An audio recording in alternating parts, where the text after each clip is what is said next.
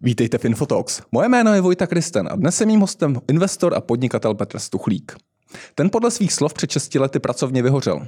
Prodal finančně poradenskou společnost Fincentrum, za kterou podle odhadů vykešoval stovky milionů korun a postavil se jako lídr na primátora do čela pražské kandidátky za ANO. Hnutí Andreje Babiše však vydržel přesně rok, než se vrátil do biznesu. Po konci politické kariéry ovládnul algoritmický fond Quant, současného guvernéra Alše, Alše Michla a s exprimátorkou Adrianou Krnáčovou založil startup na podporu digitalizace Korenci. S tím poslední tři roky objíždí Česko a Evropu. Mluvit spolu budeme nejenom o biznisovém a investorském prostředí v Česku, ale i o tom, jak se vypořádat s digitálními šmejdy nebo jak se dělá digitalizace ve sudetech. Petře, vítejte v Info.cz. Děkuji za pozvání, díky Vojto. Já se vrátím 6 let zpátky nejdřív. Prodal jste Fincentrum, získal jste stovky milionů korun, měl jste, eh, měl jste, byl jste vyhořelý. Jak jste se tehdy cítil? Uh, Jaký to byl pocit vlastně uzavřít tuhle velkou kapitolu života a, uh-huh. uh, a dívat se, co dál? Já si říkám, že ovšem, ovšem říkám, že to je nepřenosná zkušenost, stejně tak i tady, tady ta. Jako cílem každého podnikatele je postavit velkou firmu, prodat a neuvědomuje si, že pak přijde mnohem složitější období, protože to pro celý, pro to, pro celý vlastně ten svůj pracovní život žil, tak to najednou skončí.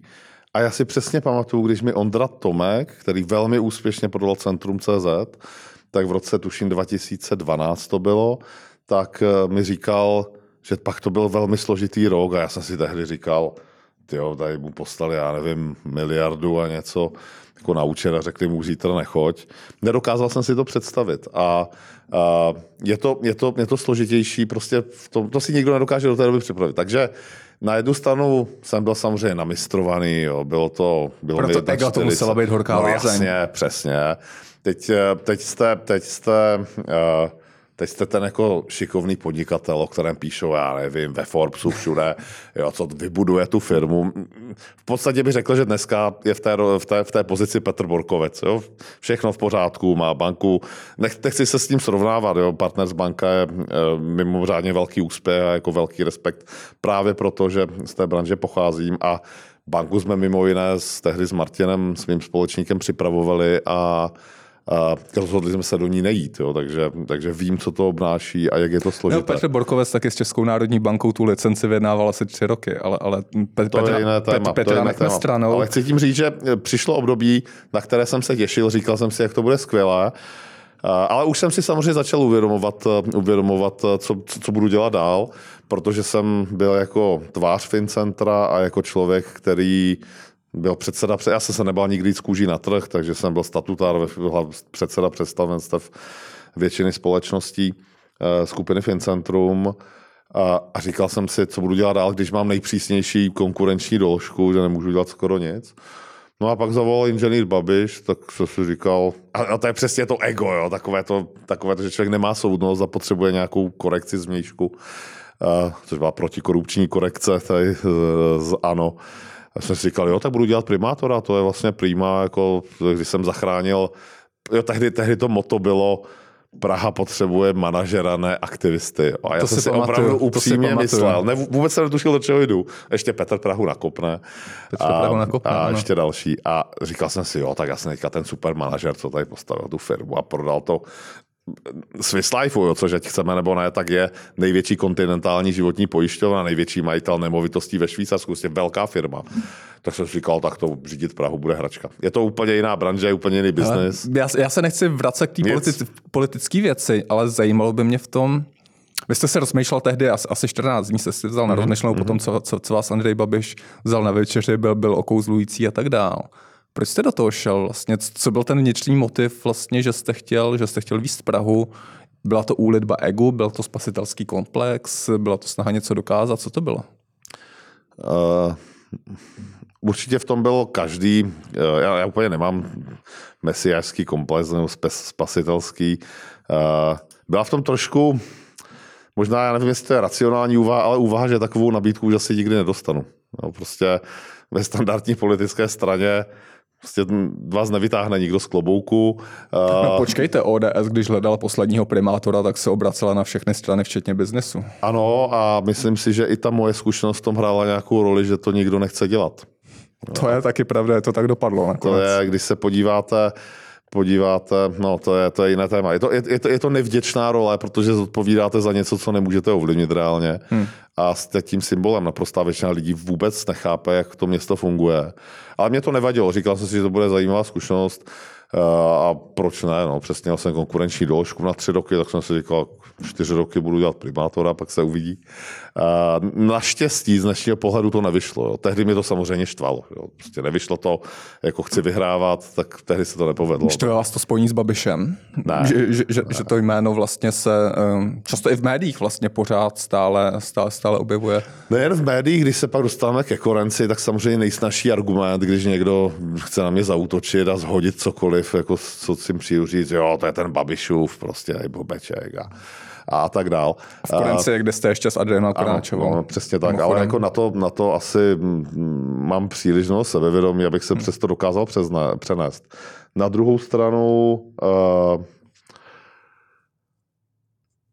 já jsem rozpačitý, řeknu to rovnou, byť každý má své důvody, ale jsem rozpačitý z toho, když někdo sedí, já nevím, tři funkční období za, eh, za, za ANO jako primátor sedí sedí, eh, sedí eh, v, jak se jmenuje, v představenstvu a v tom předsednictvu a pak najednou prozře a ježiš hrůza, jo, to je přesně, toto jsem nikdy, věřím, jako neudělal. Samozřejmě to byla jako deziluze, ale prostě bylo to moje rozhodnutí do té hmm. politiky jít a stejně tak bylo moje rozhodnutí z ní odejít.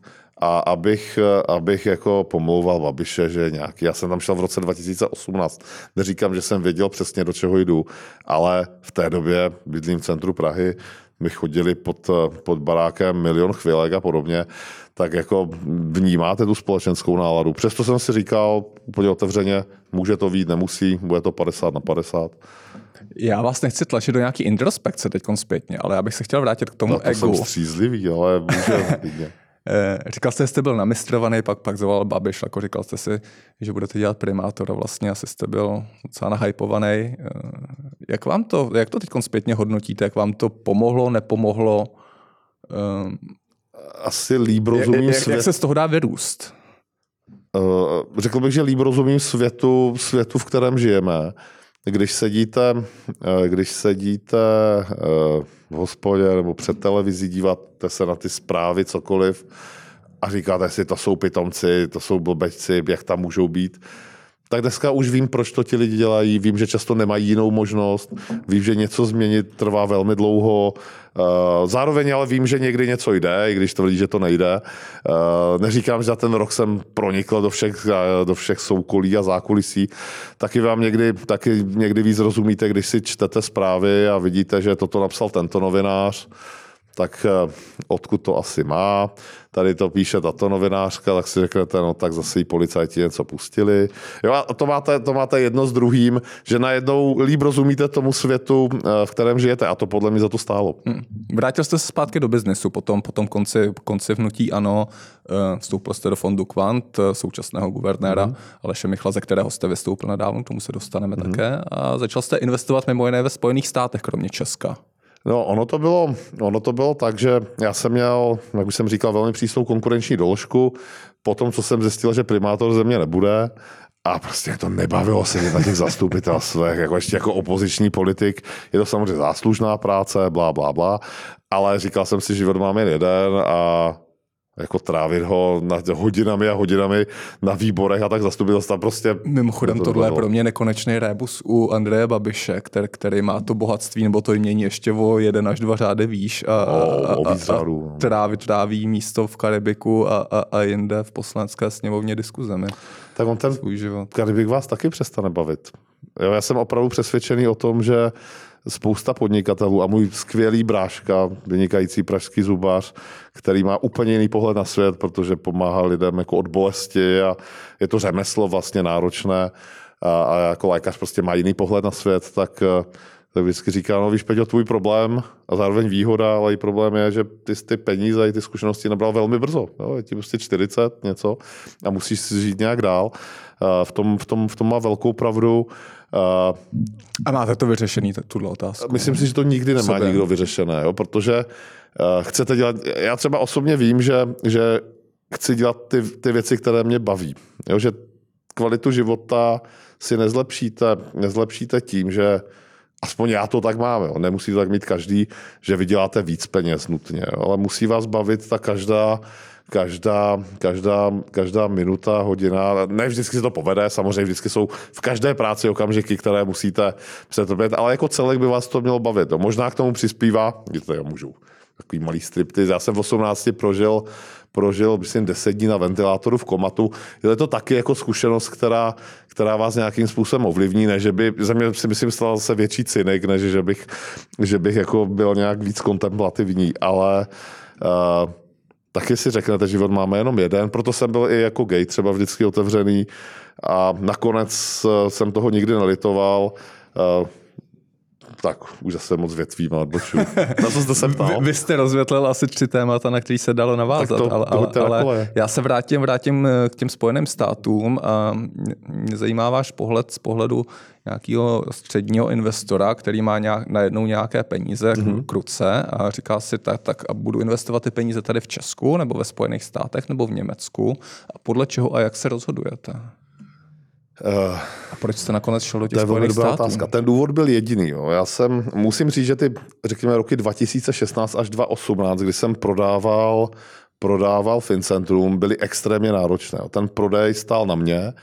Z jedné strany máte poradce, kteří jsou v zásadě velmi chytří a ví, že, že, že vás teďka můžou vydírat a je to vlastně legitimní, protože když odejdou nebo něco, tak tu firmu neprodáte.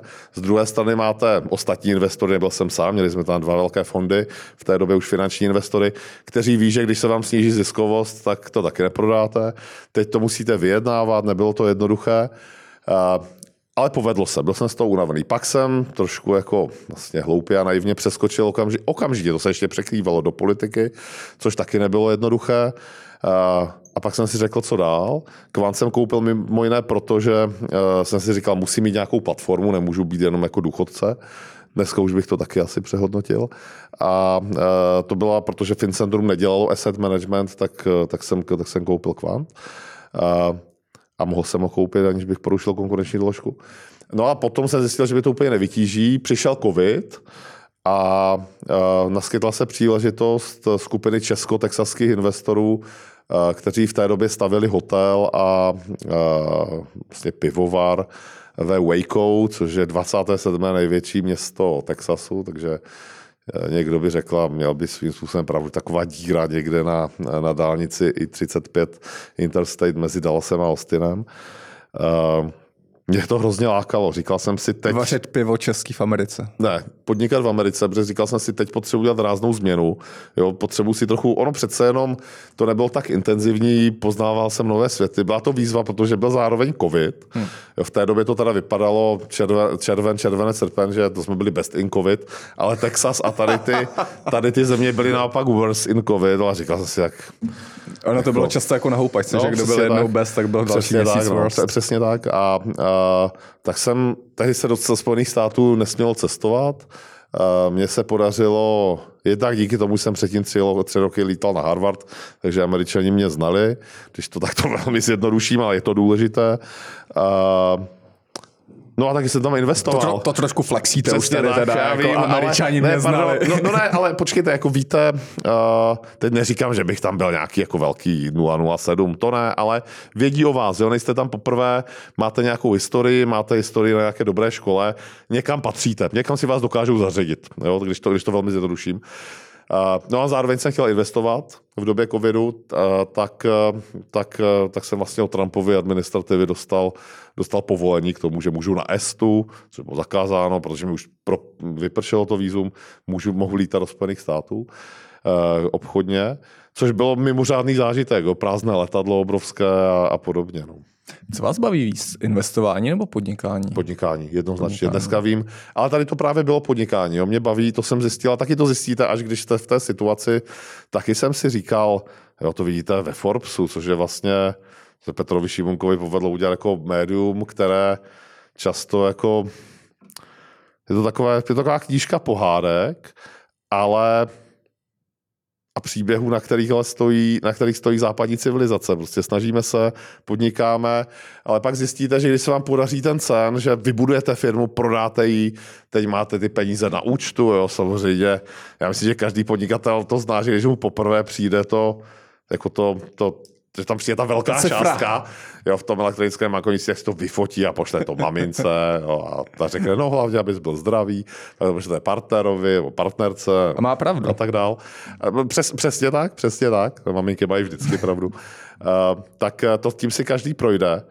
Ale pak jsem zjistil, že mě vlastně nebaví být tím investorem, co tak jako někde, někde dává jako moudra těm, těm lidem. Já vlastně neumím to, nemyslím si, že hmm. jsem v tom dobrém, dobrý a abych jako trávil, trávil dny u Excelu. To je velmi zažitá představa takového toho, když se někdo ptá, máš to zapotřebí, proč to děláš? Protože mě prostě baví mít hands on a být ten podnikatel, který něco staví. Jo, mě prostě neuspokojuje a jsou různí lidé. Každý je potřeba a proto mě baví prostě dělat ty porady a jezdit třeba teďka po regionech nebo dřív lítat do... Máte to srovnání Česko-Amerika. Co byste zlepšil v Česku pro podnikatele vlastně z pohledu toho státu? Jo? Protože tady máme dva roky pravicovou vládu, nebo vládu, která se tváří pravicově a, a z logiky věci by to mělo být pro podnikatelská, pro podnikatelská vláda. Spousta věcí ale nefunguje. Který jsou ty hlavní problémy? Uh, Děkujeme, že jste doposlouchali až sem. Celý podcast si můžete pustit na naší hlavní stránce info.cz.